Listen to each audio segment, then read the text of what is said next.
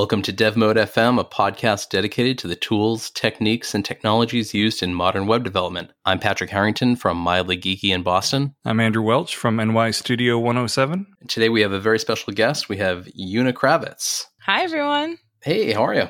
Good. Thank you for having me. Una, um, people have known you from different places. You, you were at IBM at one point, uh, but you've just made a big uh, career change. Where are you now? I'm at Google now. Very cool. Yeah. And this is just in the last month or two, right? Yeah, I started about a month and a half ago, so I'm very new to the team. Very so now you're a you're a Googler. Is that what we call you? Yes, a Googler. You're a Googler. All Yeah. right. In I theory, a think Noogler. Yeah. yeah, you're st- still a noogler, but I have. I just got the hat and everything. very cool. They give you a hat. Yes, you get one of those propeller hats. They're real. They exist. I thought that was a joke every time I've seen that. it's a, not a joke. It's Oh real life. God. It's the best part. It's so great. oh my god! I love it. I have it hanging in my home office now, and it's So how long until you give up the Noogler and you're actually a Googler? Um, I don't know. I mean, we'll see. We'll see. Maybe when I get like a formalized badge, that's what That's helpful. Th- You're there not can't be any Mountain View, are hazing or anything, right? Oh, I haven't experienced that personally, so Okay. I think I'm in the clear. All right. Sorry, Patrick. Go and you're not out in Mountain View, are you? Or No, I'm based in the New York office. okay, very cool. my people. I'm in New York too. Yes. You say you're in New York. That's upstate, though. That's that's a whole. it kind of doesn't count. How I'm, far upstate? I'm in like the the cow pasture part of New York. Okay, that's. I mean, it's still New York. New York is a big state. It's just might not be New York City. I'm like six hours from New York City, assuming that's where you are. I'm in Brooklyn, but I work in Manhattan, so I get to kind of be a part of both every day. Hmm. That's a little. That's. Uh, do you enjoy that commute? I don't mind it because I live Yeah. really close to the train, Oh, okay. and the yeah. office is right off the train, so it's really easy for me to get there. I knew a bunch of people that lived uh, in Brooklyn, and that was always their quest when they were looking for a place to stay was somewhere close to the subway. Like Yeah. that was it. That was what they're going for. Yeah. So, Una, tell me a little bit about you. I, I, you know, coming in, we were both like, "Oh, should I have Una on?" And I knew you as the person who did amazing Sass wizardry back at Peers Conference a few years ago, and you were at IBM at that time. But you've done so much more. And you have a podcast on web technology. So, for for people who don't know you, tell us a little bit about yourself. Yeah, Peers is a while ago. So, Yeah. hi, my name is Una. Um, I Hi, Una. I do a lot of work in sort of experimental CSS, creative web development, and like you said, I used to be very involved in the Sass community. I started two different Sass meetup groups. Um, I started giving workshops on Sass, and that's sort of what built my development career. And then um, from there, I started experimenting with SVG, web performance, images, how we can make the most optimized images. I started doing more exploration with CSS as new features came out. And there's been a lot of really exciting features that have come out in the past couple of years. Um, and I just continued to sort of speak about web development from a design perspective. So my role has always sort of been in my day job and sort of outside of it, experimenting with this intersection of web development and web design. So intersectional web design. Yeah, I like to kind of think of it as visual web development. Um, my last role, I was the director of product design at a media company called Bustle. And so that involved a lot of work with sort of systems thinking and thinking about how you can scale systems of design, but then develop products at the same time and see those products scale as well. So I've always been sort of doing design via code. And I think when you're building products and features, there's a lot of design that's involved in that too. So it's kind of always been an I don't know. It's sort of full stack design in the sense where you kind of ideate, you do um, UI design, you think about your user, the UX of that experience, and then you build it as well. Yeah, and and so that dovetails really well, I think, into your new role at Google, and that makes sense. So tell us a little bit more. What's your you know your focus at, at Google? So I joined um, the design relations team as a developer advocate for material design, which is a design system that Google has created for a variety of platforms. And my focus is the web. If you were if you were geocaching out up in say Cornucopia, Wisconsin, and you came upon someone else who had reached the cache at the same time, and you know you're battling for this little Tupperware container of you know some treasure, and they notice a pin on your backpack that said Material.io. They, you know, they said material. What what is material? What would you tell them? So, material, it's a lot of things. It's a design spec that lets you create beautiful products using a um, a series of best practices and a series of tools that are provided to you from designers at Google. It's also a series of actual code components that you can use to build your product in. So it's it provides Flutter, iOS, um, Android tools, and web tools. And so the idea is to really make your life easier as a web developer and help you to build cross platform in a way that's efficient, that's uh, giving an effective user experience that people are used to, that's been tried and tested, and that lets you build your product in a way that makes people oh gosh, I need to like re- yeah. reword this. I'm still so bad at kind of. They just got the geocache. They ran off with it, and they yeah. Well, yeah. So when I start describing it, this is the problem. I feel like it's such a great product for the web, but because it's so broad, it's hard to pin down exactly like one thing that it does. It does so many different things, and there's so many different teams that work on it too. So I mean, my personal short pitch is like Material design lets you build beautiful products in a fast and efficient way. It helps development teams like fast forward their process and it helps fast forward that process in um, by using best practices. So that's kind of like the easy way for me to kind of describe it, but it's so much more than that that it's hard to just pinpoint it to that. Well, and a, a goal has to be consistency, right? Isn't that important to Google? And it was the my understanding, and it could be completely wrong, is that the genesis of this was Google wanted a design system for their products and thus birthed it, or is that not correct? Well, material has evolved a lot. And what you're kind of alluding to is the Google material theme, which is mm. one example of a theme that uses material mm. design. And that's how Google represents its own brand through material. So products like Gmail, um, various other products use Google Material theme. But but the actual core components themselves and the system of material is themable. So you can create your own style by using those components and implementing them in a way that fits your own brand. And there's been a lot of tools that my team has come out with lately that make that a little bit easier. Um, we created this build a material theme project on Glitch where you walk through all of these subsystems that let you theme material. And those subsystems are color, typography, and shape. And then have a personalized, customizable theme that lets you kick off your own product development. And then, you know, if you have to customize on top of there, you have a great baseline from which to do so. Interesting. So just like clothing can look radically different depending on the type of material that it's created out, out of, material, the, the, the design system can be themed as well. I, I had no idea. Yeah, exactly. Yeah. I, I, I just assumed that everything was going to look like G Suite and Google Calendar and all that if if you went the material way of things. Or sorry, Una. Truth be told, Patrick said, "All right, I'm going to have to be nice because I don't I don't like the sameness of the web. I'm going to make sure I'm really good and I don't say anything about it." Well, guess what, Patrick? You're wrong, ah, Patrick. no, I You're hear wrong. you. Yeah. This is why I this I is good to get the word out because like I think that there's a lot of sameness on the web right now and I love infusing creativity into web development, seeing how the web shows personality. And when I saw what Google was doing with material, with theming, with having a tool set that gives designers a baseline from which to grow from, it made me really excited about the product. So mm. that is what made me want to get involved at this point in time when it's starting to like blossom into this thing that can be really helpful and unique for teams. Hmm. And I don't want to, uh, one thing that I don't want to miss, only because I love when on these podcasts when I can learn something entirely new that I didn't know I was going to learn what is Flutter? You, you named Flutter right alongside iOS and, and Android and the web. What is Flutter? Yeah, so that's a good question. Flutter is a um, framework, it's a UI framework for writing applications that port out to different languages. So you could write it once and then have it port out to like iOS and Android.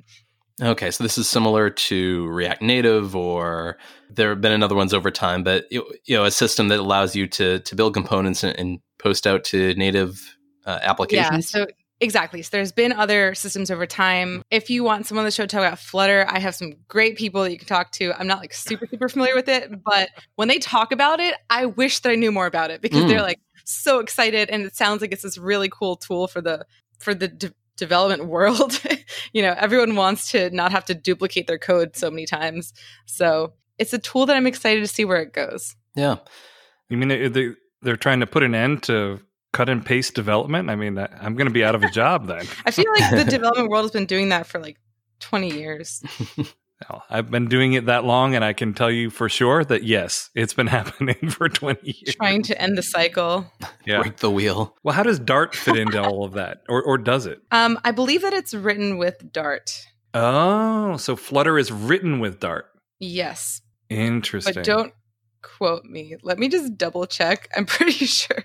Hey, Patrick, I've got an idea. Why don't we have Una on and we'll just talk to her about stuff that she's not involved in? That, Right, that- yeah. Yes, the it's written it's written in C++. Right. It provides low-level rendering support using Google's Skia graphics library. I thought that Dart was involved somewhere. There's a Dart runtime and compile toolchain there. So if you know Dart, you can write with it. Are you cutting and pasting this off of the website? I'm looking at Wikipedia because I don't, I don't know what, I don't know a lot about this technology right now. I'm uh, new. I work on the web. That's great. Well, you're a noogler, so it's okay, right? So yeah, so material design is not just for Google's internal applications. It's anyone who wants what a framework. And I mean, is this uh, web components at, at at its base, or is it a is it not? I mean, I guess it can't be just tied to web components because it can also work for native apps.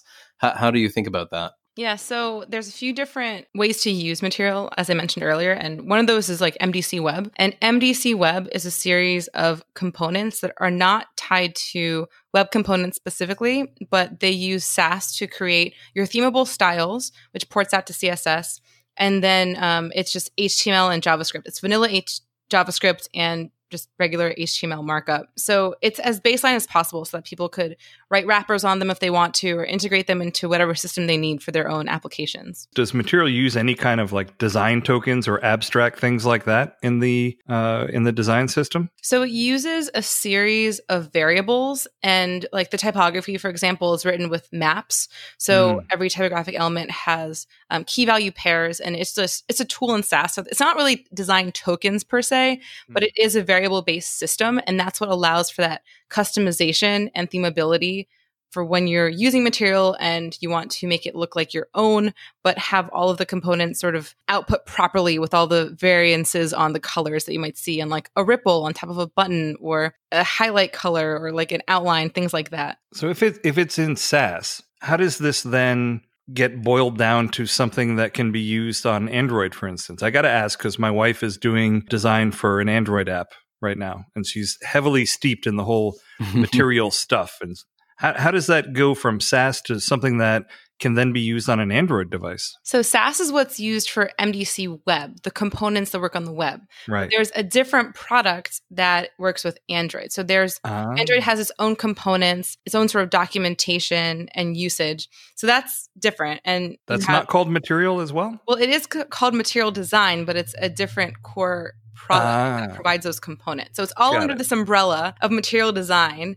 And then there's different subsets of this material design product that allow for developers to implement that into the systems that they're using to develop with. When you're saying they're all under these different umbrellas, I'm picturing like a beautiful beach, like overhead shot, and all these uh, colorful umbrellas are kind of spread out on the sand. You know, I wish that was my job.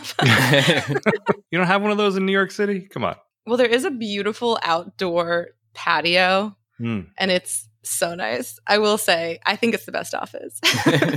so can bits and parts of material be pulled into a project is it something where you have to go all in with material or if you're you know just at a very basic level looking at select drop downs and you want to have them work the way material does can you pull in just sections Totally. So you can pull in individual components, integrate those with your own application, create your layout, and then, you know, if you needed to have a form and you wanted to use materials input styles, you can use components from material there. If you wanted to use the top app bars that material provides, you could integrate that with your existing application. So it doesn't have to be an all or nothing thing, but if you do want to focus more on integrating material components underneath like the spec and the design of material, there are guidelines for how to do that as well. okay So you likely want to mix and match things that are more custom to your application with things that are general components that material provides to have like a holistic experience. But in theory, you could build your application entirely out of the components alone.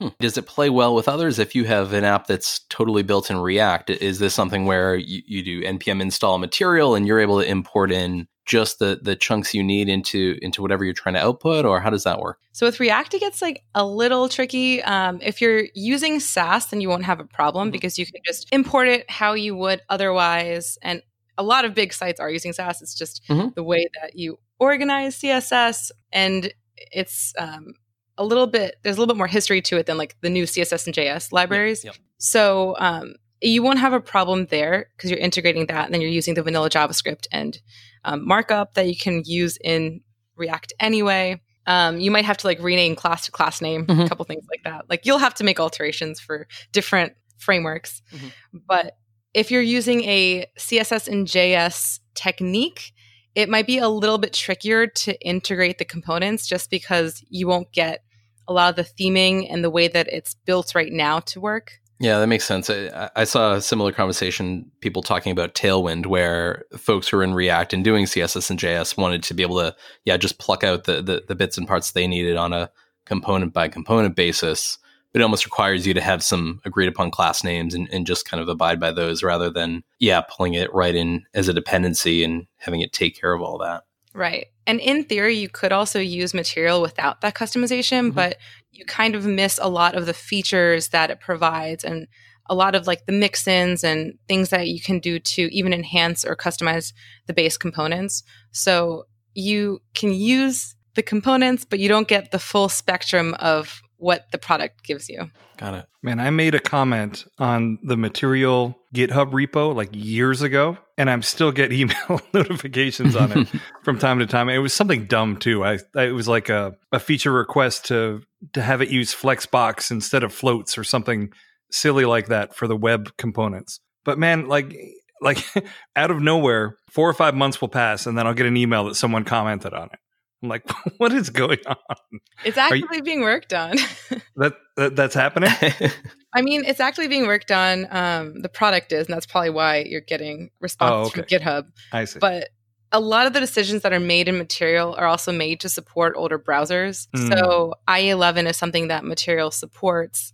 And so we can't just use all the latest and greatest CSS technologies a lot of bigger companies have to still support these browsers. And so we try to provide a tool that allows for that kind of support and then they could progressively enhance from there.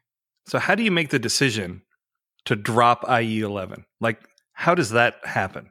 Oh, I don't make that decision right now. Um, but what I would do is look at your sort of usage over time. So mm-hmm. if you have analytics like Google Analytics, check your usage on your website to see right. how many people are mm-hmm. going to your website from all the different browsers. And um, I know that at previous companies that I've worked at, if it was less than 1%, then it could be dropped.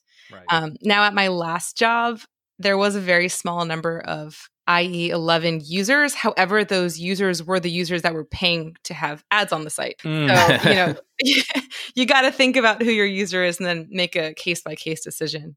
Yeah. And I've had instances where there'll be a very small percentage will be on IE11, but then like the CEO mm-hmm. will be using IE11. Right. So you can't, you just, you can't. you know what I mean? Yeah. But what I meant more from a, from a framework perspective, like, do you have any kind of a, an idea of how that conversation would end up happening inside of Google, where you're just like, hmm, you know, at what point should we just say, forget it?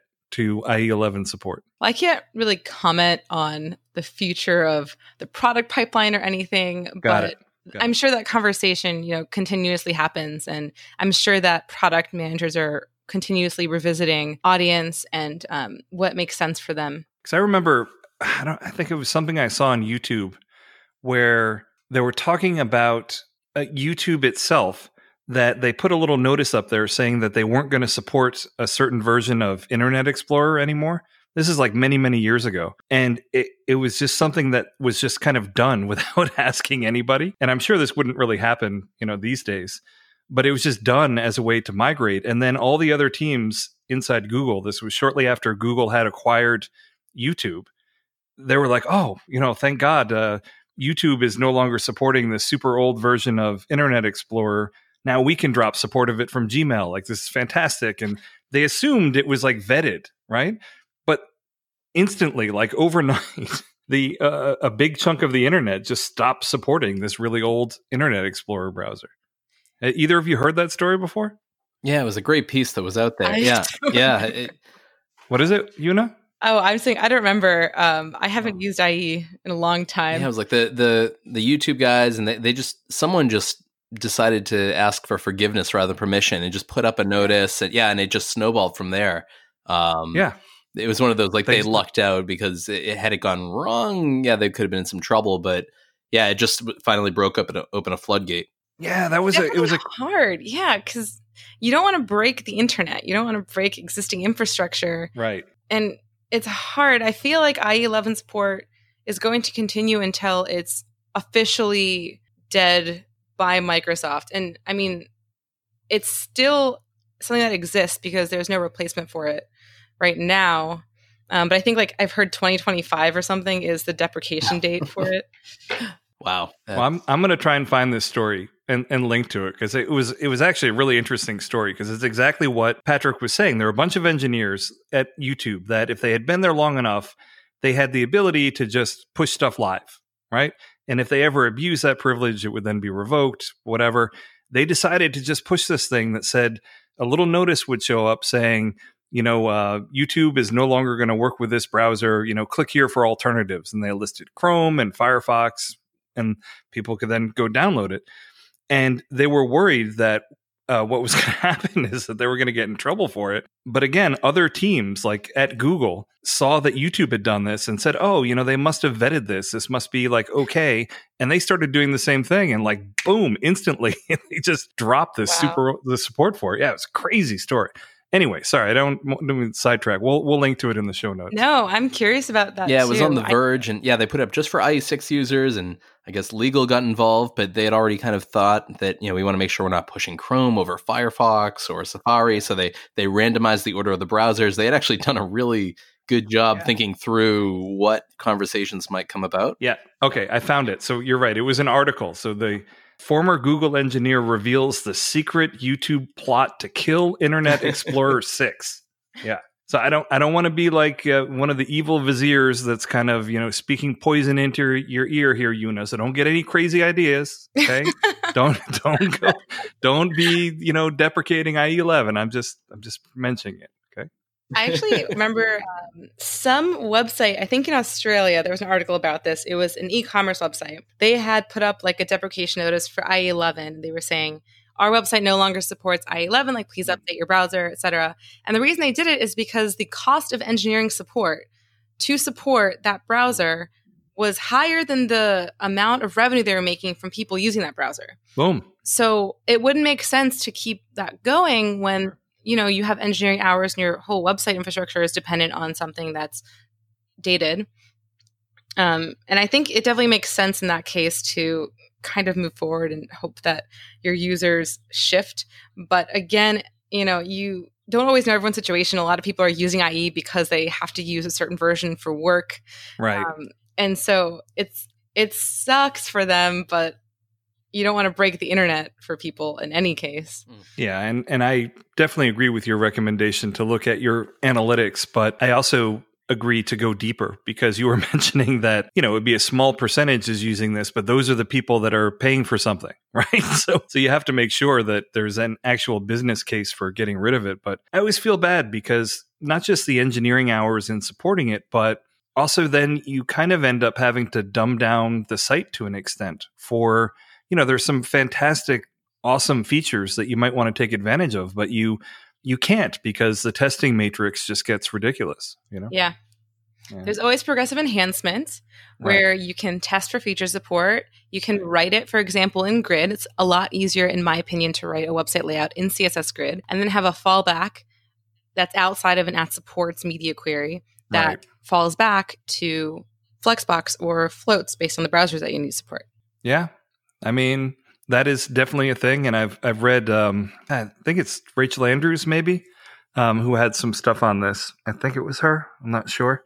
Um, Rachel has a lot of work with CSS Grid and Jen Simmons too. yeah.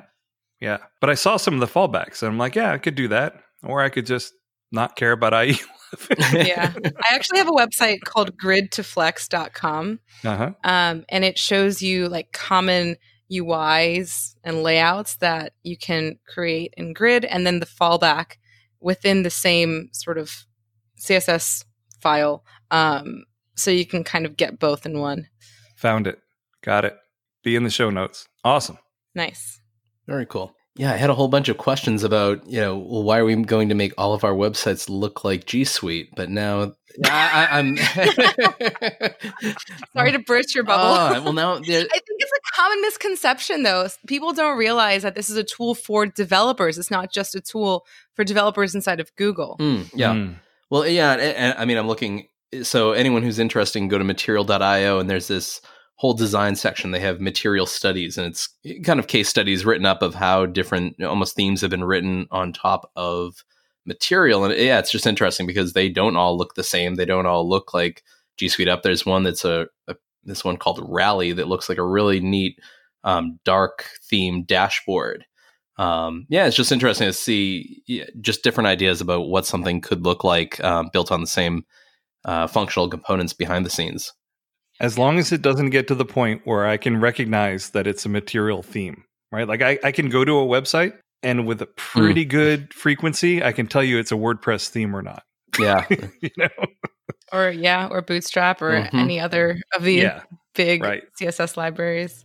Right. And as someone who comes from a, a, design background, like that, that can't be a thing that you're you're too wild about, right? Like you want a little bit of uh, uniqueness out there on the web.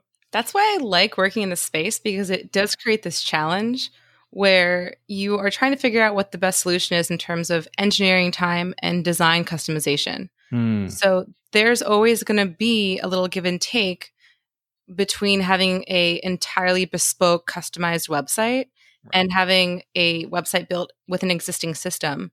That is like the point at which all things are nice and good. There's like this chart. I'm drawing it in the air, but you can't really see it. in which your time versus your product output sort of crosses over on that chart. Um, and you know, ideally, you want to use something that gives you the tools that you need to get started easily, and then you can customize on top of that. And I think that's up to the design team and the developers. Mm. Yeah, because complete freedom means no design system at all, right? right. And I think that we're actually seeing that a lot now, mm. where we're seeing these designs that are sort of um, bespoke coming out that are very much like grotesque design or like Bauhaus design, where you get these experimental, like 90s esque, um, like intentionally ironic website layouts. And those are just so interesting to me because I see that this trend is sort of emerging on the web where people are so tired of these similar looking websites that they're going into the complete opposite direction where mm. it's kind of chaotic and things don't necessarily make sense. So it's a little harder for the users to figure out what's going on, but it creates a memorable experience. I knew that one day all those crappy old websites I designed would become become popular again. Like I just so trendy. I mean, like the '90s are trendy now in fashion, so it kind of makes sense that they're trendy again on the web. I love this is two podcasts in a row. Oh, I, I wasn't on the uh, the Webpack podcast, but uh, that we get to talk about vaporwave and the yeah the comeback of the pinnacle of design, which was '90s hot pinks, uh, gradients, marble structures for some reason. Uh, Jack McDade of Statamic, uh, everything they do is pretty much vaporwave. Yeah, it's super trendy, and I'm curious to see like where we'll see that go because I, I think like the adoption of fashionable trends, which can also relate to web trends, is sort of early adopters and the bigger companies start to adopt and then other companies start to follow and then it gets less trendy. So then you're on to the next thing. Oh, that's funny patrick because when you when you were talking about uh, vaporwave mm-hmm. I-, I, thought you were talking about like a, a flavor of vape you know what i mean? Like that that, that kind of e-cigarette thing no no um no vaporwave is yeah it, it's an entire lifestyle Oh, look, man, I lived through the 90s. I, I know it's coming back.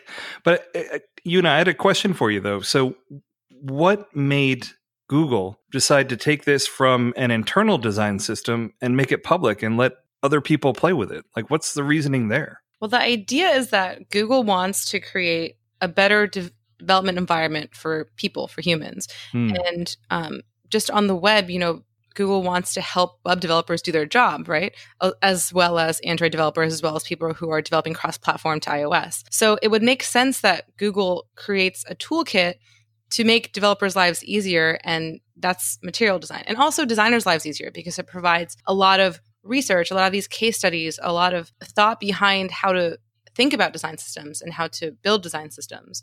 So it's just really trying to make developers and designers' lives easier. Um, and I think that it's really cool to see that and also to infuse these best practices in these components.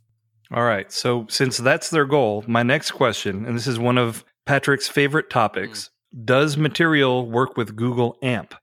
Oh, not right now. Thank goodness. Um, Stop, Patrick. Come on. Oh, I'm sorry. Yeah, it's a, have some respect. A, come on. Um, yeah. So it sounds like you have some thoughts. mm-hmm. What are your thoughts, Patrick? Well, uh, we we have a Googler on the show. W- would you define AMP as a, as a proof of concept or something more than that?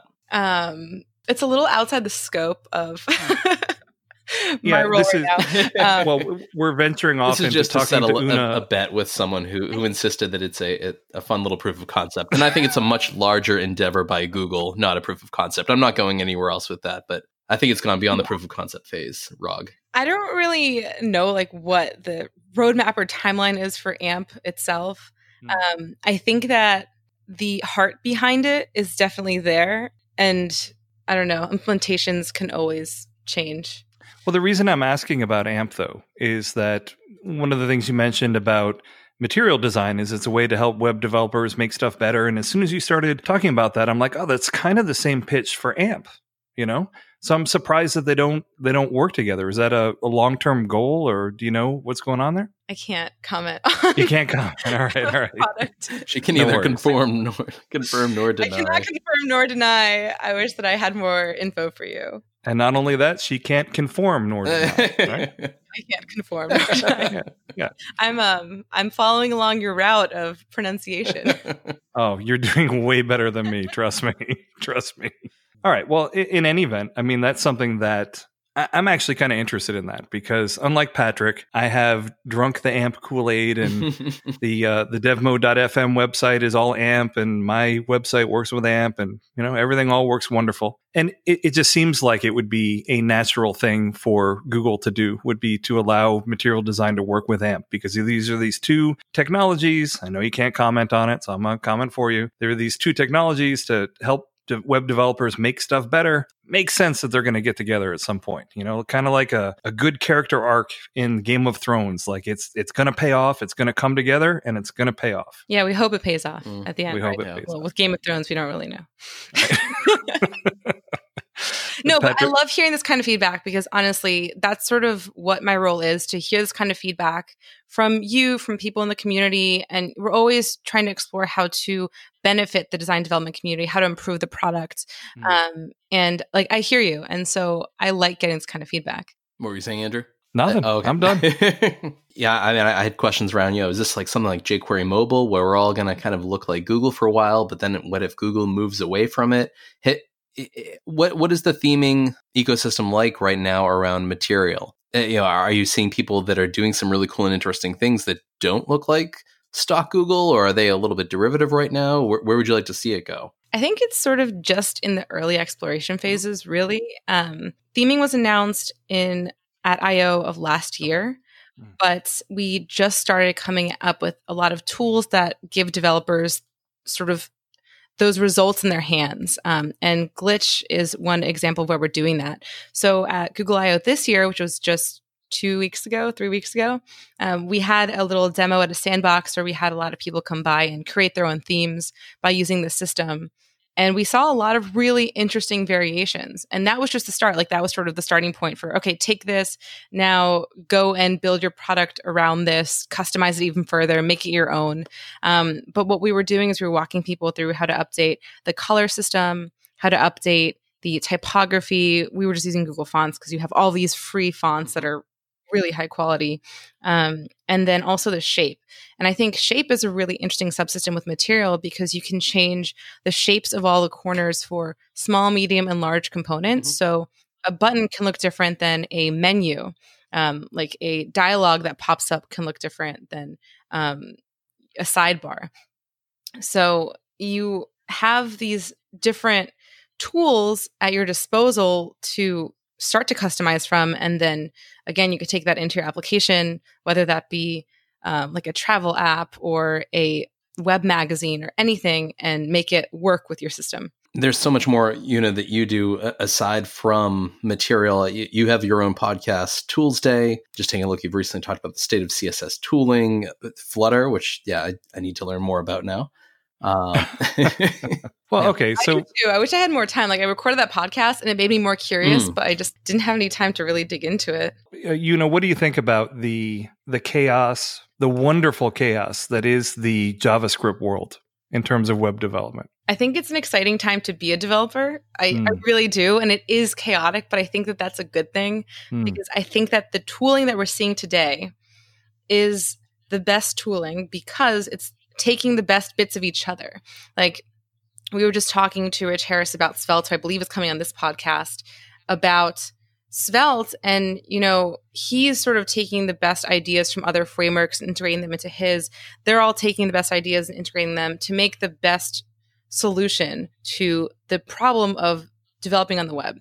So while the ecosystem is getting a little bit more complex, it's allowing for a lot more complex applications to be built using web code. And like we're seeing JavaScript in robots, we're seeing JavaScript everywhere. We're seeing it in like refrigerators, seeing in cars. And it's just it's a, a, really exciting time in my opinion to be someone who knows how to code for the web. Mm. That's also somewhat terrifying. Not the most secure language. that, that JavaScript is is in my car. I mean, it is. It's a little terrifying, you know, to some I extent. hope it's not relying on a node modules folder somewhere. And oh, just think about the Lodash. Yeah, yeah. I mean, if I'm barreling down the highway, I definitely don't want to be doing an npm install. Like, I, I mean, just... move to New York City, you won't have to drive anywhere. That's true. But then, you know, then maybe the subway is going to run on it. You know, who knows? That's who even knows? more terrifying. Yeah, it is, right? But so I mean, the way I kind of look at the the JavaScript ecosystem or the the whole kind of open source ecosystem in general is it's kind of like a petri dish. Like things are just organically growing and dying and and mating with each other and stealing ideas and, and like you said evolving in, in this crazy way. And you're right that a lot of things we probably would never see that type of innovation qu- as quickly if we didn't have it like that. But on the other hand like man when you are trying to pick a target on which horse am I going to bet on for this project? It's not an easy choice. Mm-hmm. you know what I mean? Yeah. Like Svelte sounds fantastic. Should I is it ready? Should I bank on it for this one or should I invest the time, you know, learning Vue or should I invest the time learning React or should I just go vanilla or you know, like what am I supposed to do? And it it does it makes for incredible innovation, but it also makes for a lot of difficult choices, you know? Well, I think that the good thing about a lot of these frameworks is that the concepts are pretty similar. Like with Vue mm. and React, it's a component based model, and that's a lot of where the web is going. I mean, even right. if you think about web components and lit element, lit HTML, that's sort of component based frameworks. And I think that that's how we've been designing for the web for a while, thinking about these design systems, these component systems. And it makes sense that the technology that runs those and builds those is also very component focused and driven. So I don't think it's as chaotic as it seems. Like if mm. you learn Vue, React is not that different, and vice versa. And Svelte also, you know, I mean, there's syntax differences. There's like usage runtime differences a little bit there. Um, but you're still learning how to learn and you're still learning how to build in a component driven system. So I think that it's a little bit more similar than people give it credit for. Yeah, con- conceptually, it definitely is. But then also, when you peel back the layers and you're like, okay, I'm going to um, start a uh, Vue CLI project or, or whatever, right? Mm-hmm. And you end up with 500 megabytes of npm packages before oh, yeah. you write before you write anything. Like, how do you like i don't know I, again i come from kind of app development and it's a little bit more cautious like there's a little more security auditing that's involved like who is going to be able to audit 500 megabytes of of packages you know I mean, totally. I and I think that's also a big difference between like startups versus big companies where you do have to have somebody vet all the packages that are attached. Mm, right. For a good reason. Right. I mean, at the same time, this is also like a trade off between the developer experience and the end user experience. Mm. Because a lot of these frameworks don't have all of those dependencies for the end user. Like. Gatsby, for example, you do have a lot of node modules to build it, but then it outputs to a static website. Yep. So your end user is not going to have to download all those node dependencies. Um, but it is interesting that Svelte doesn't have any dependencies. That's like a, Mm. A cool direction that I think we're going to start seeing more and more of.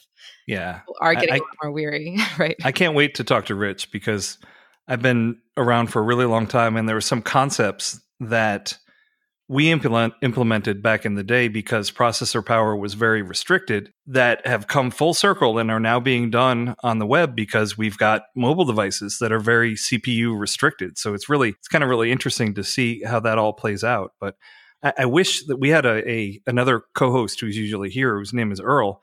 And one of his big things is developer experience versus user experience, right? From the perspective of, okay, developer, I love that you get all this tooling and you've got this nice uh, uh, Jamstack thing that renders everything, but it runs like crap on my cell phone. you know, like, and and he has a problem with that from the the point of view of, well, it's all well and good that you as a developer like this, but what about the end user?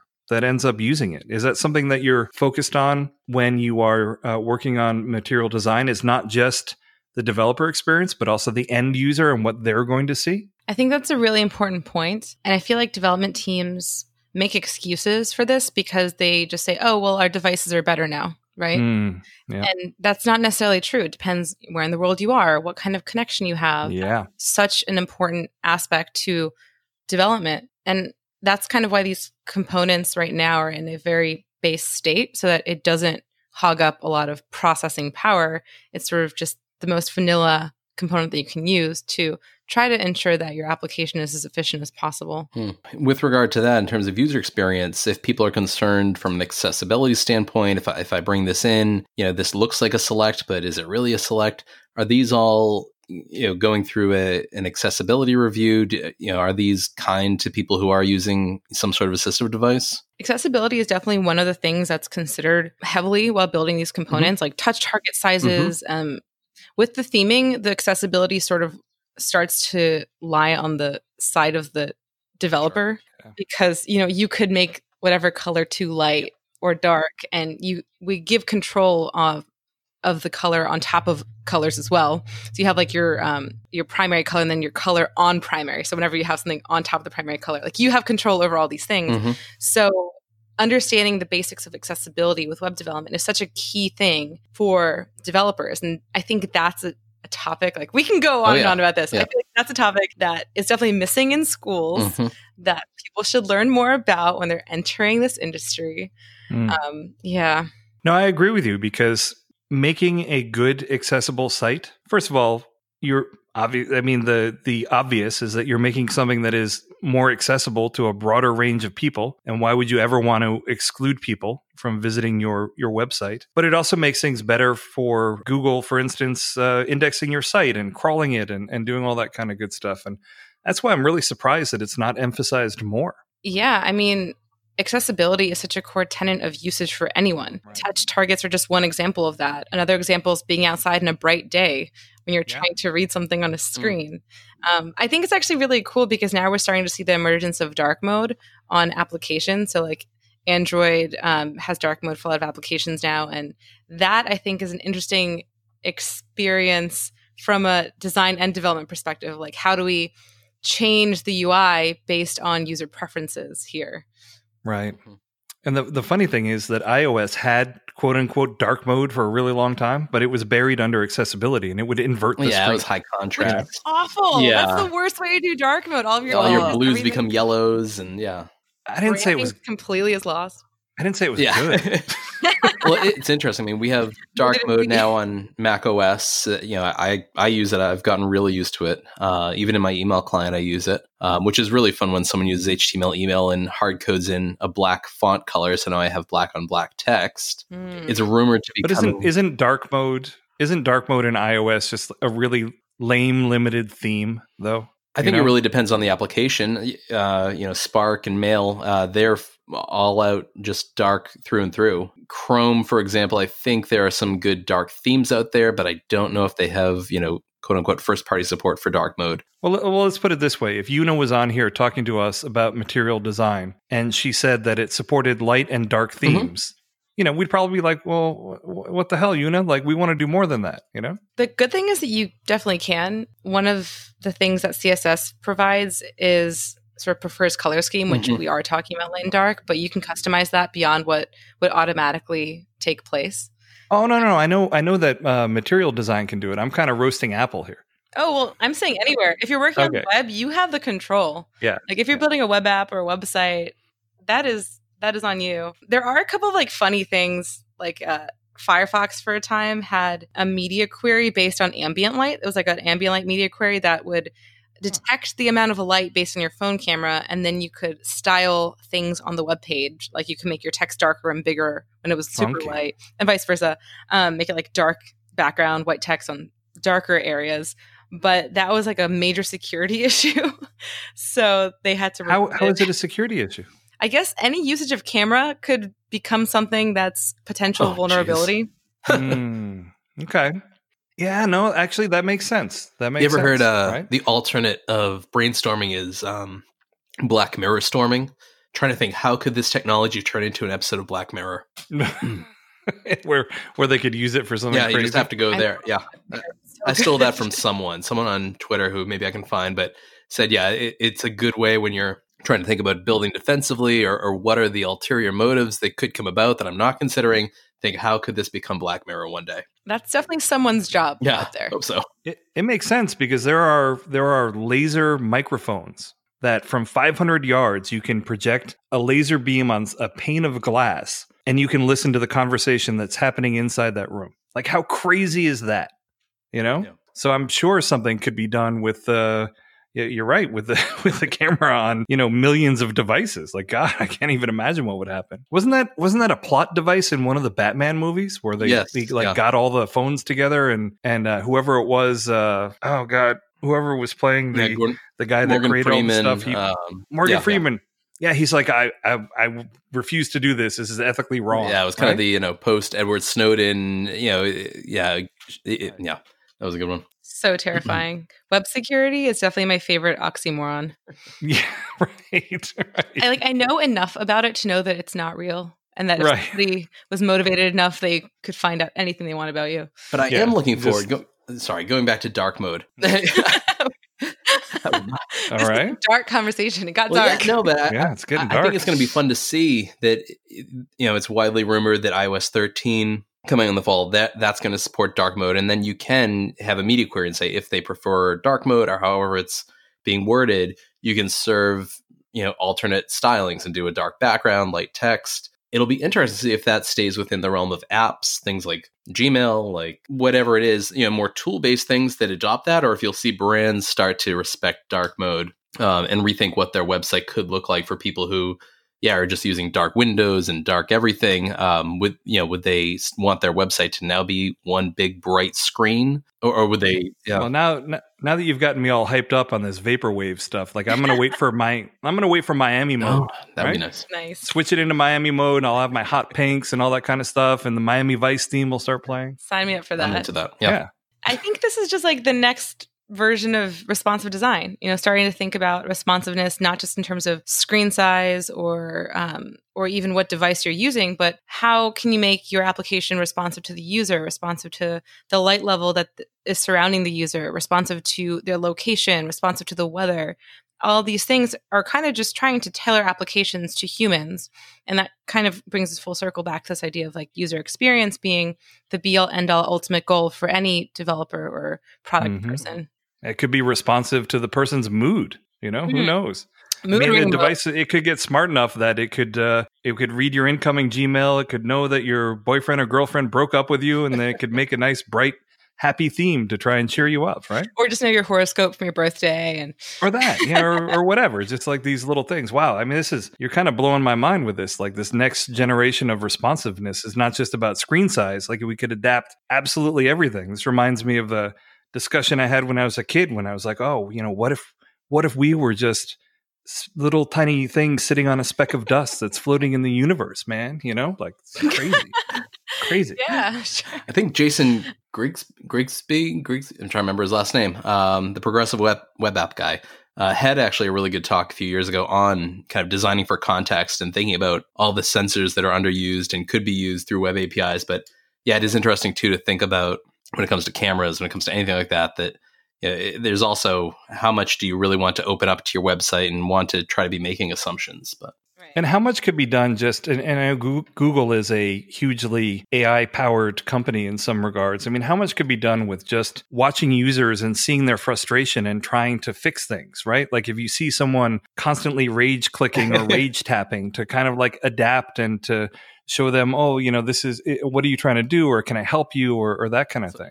You know? That's such an interesting metric. Like, how aggressively are people clicking on things? So I know full. Right. Yeah. How hard are they hitting that trackpad? And I don't know if either of you have used FullStory, which you know does that sort. Yeah. Oh yeah. They literally have a like rage click thing that if you just want to see some. Eh, my grandfather, who's he used to always just smash his mouse, start clicking. He'd accidentally minimize the window until it was basically you know pixels and uh, I'd have to go over and literally go to their house and unminimize windows for him. I'm so curious what that's going to be like when we're older oh. and when we're the people who aren't like up to date with the technology. like, what's that going to look like for us? I just tell myself, no, I'm always going to be in with the cool kids, but we'll see. Good luck yeah. with that. Good luck with that. My my kids already tease me about everything and whether it happened before fire was invented and all this kind of stuff. But I'm it's coming, like Patrick, it's coming. The day is coming that your kids, you're gonna have to call them over for assistance to use your phone or something. Like it's going to happen, you know? I don't know. I don't know. well, we could go into a longer discussion have... about how kids don't actually get to go in and like tinker with their computers and hack on their computers anymore. They're all way too uh, cleaned up and uh, yeah. Anyway, well, that's actually true, but the, this is also then you know has nothing to do with what Una is doing. No, with, no, it doesn't. We've, we've taken U, Una down many, many reps. Una. okay, Damn it. The routes this takes. this is why I feel like it's so important to keep like the love and creativity in the web because mm. that's what got us yep. into it. Yep. You know, we want right. a new generation of people to be just as excited about it and to to make it their own. Absolutely. Yeah, for sure. I think that wraps it up for another episode of the devmode.fm podcast. To have every episode delivered to your favorite podcast player, subscribe to our RSS or subscribe via iTunes or Google Play. If you like what we're doing, please leave us a review. You can all of, eh, you can also follow us on Twitter at devmodefm. We'd love to hear your thoughts on this episode. Leave us a comment on the devmode.fm website. For the devmode.fm podcast, I'm Patrick Harrington. I'm Andrew Welch. And very big thanks to Una Kravitz. Thanks, Una. Una. Oh. Thank you. did it. Good. Bye, y'all.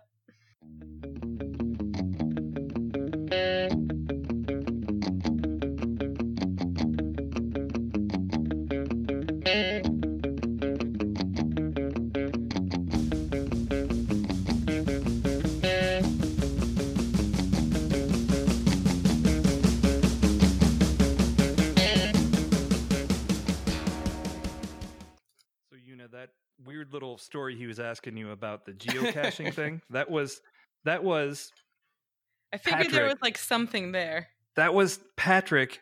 He it's basically like you've heard of cultural appropriation, right?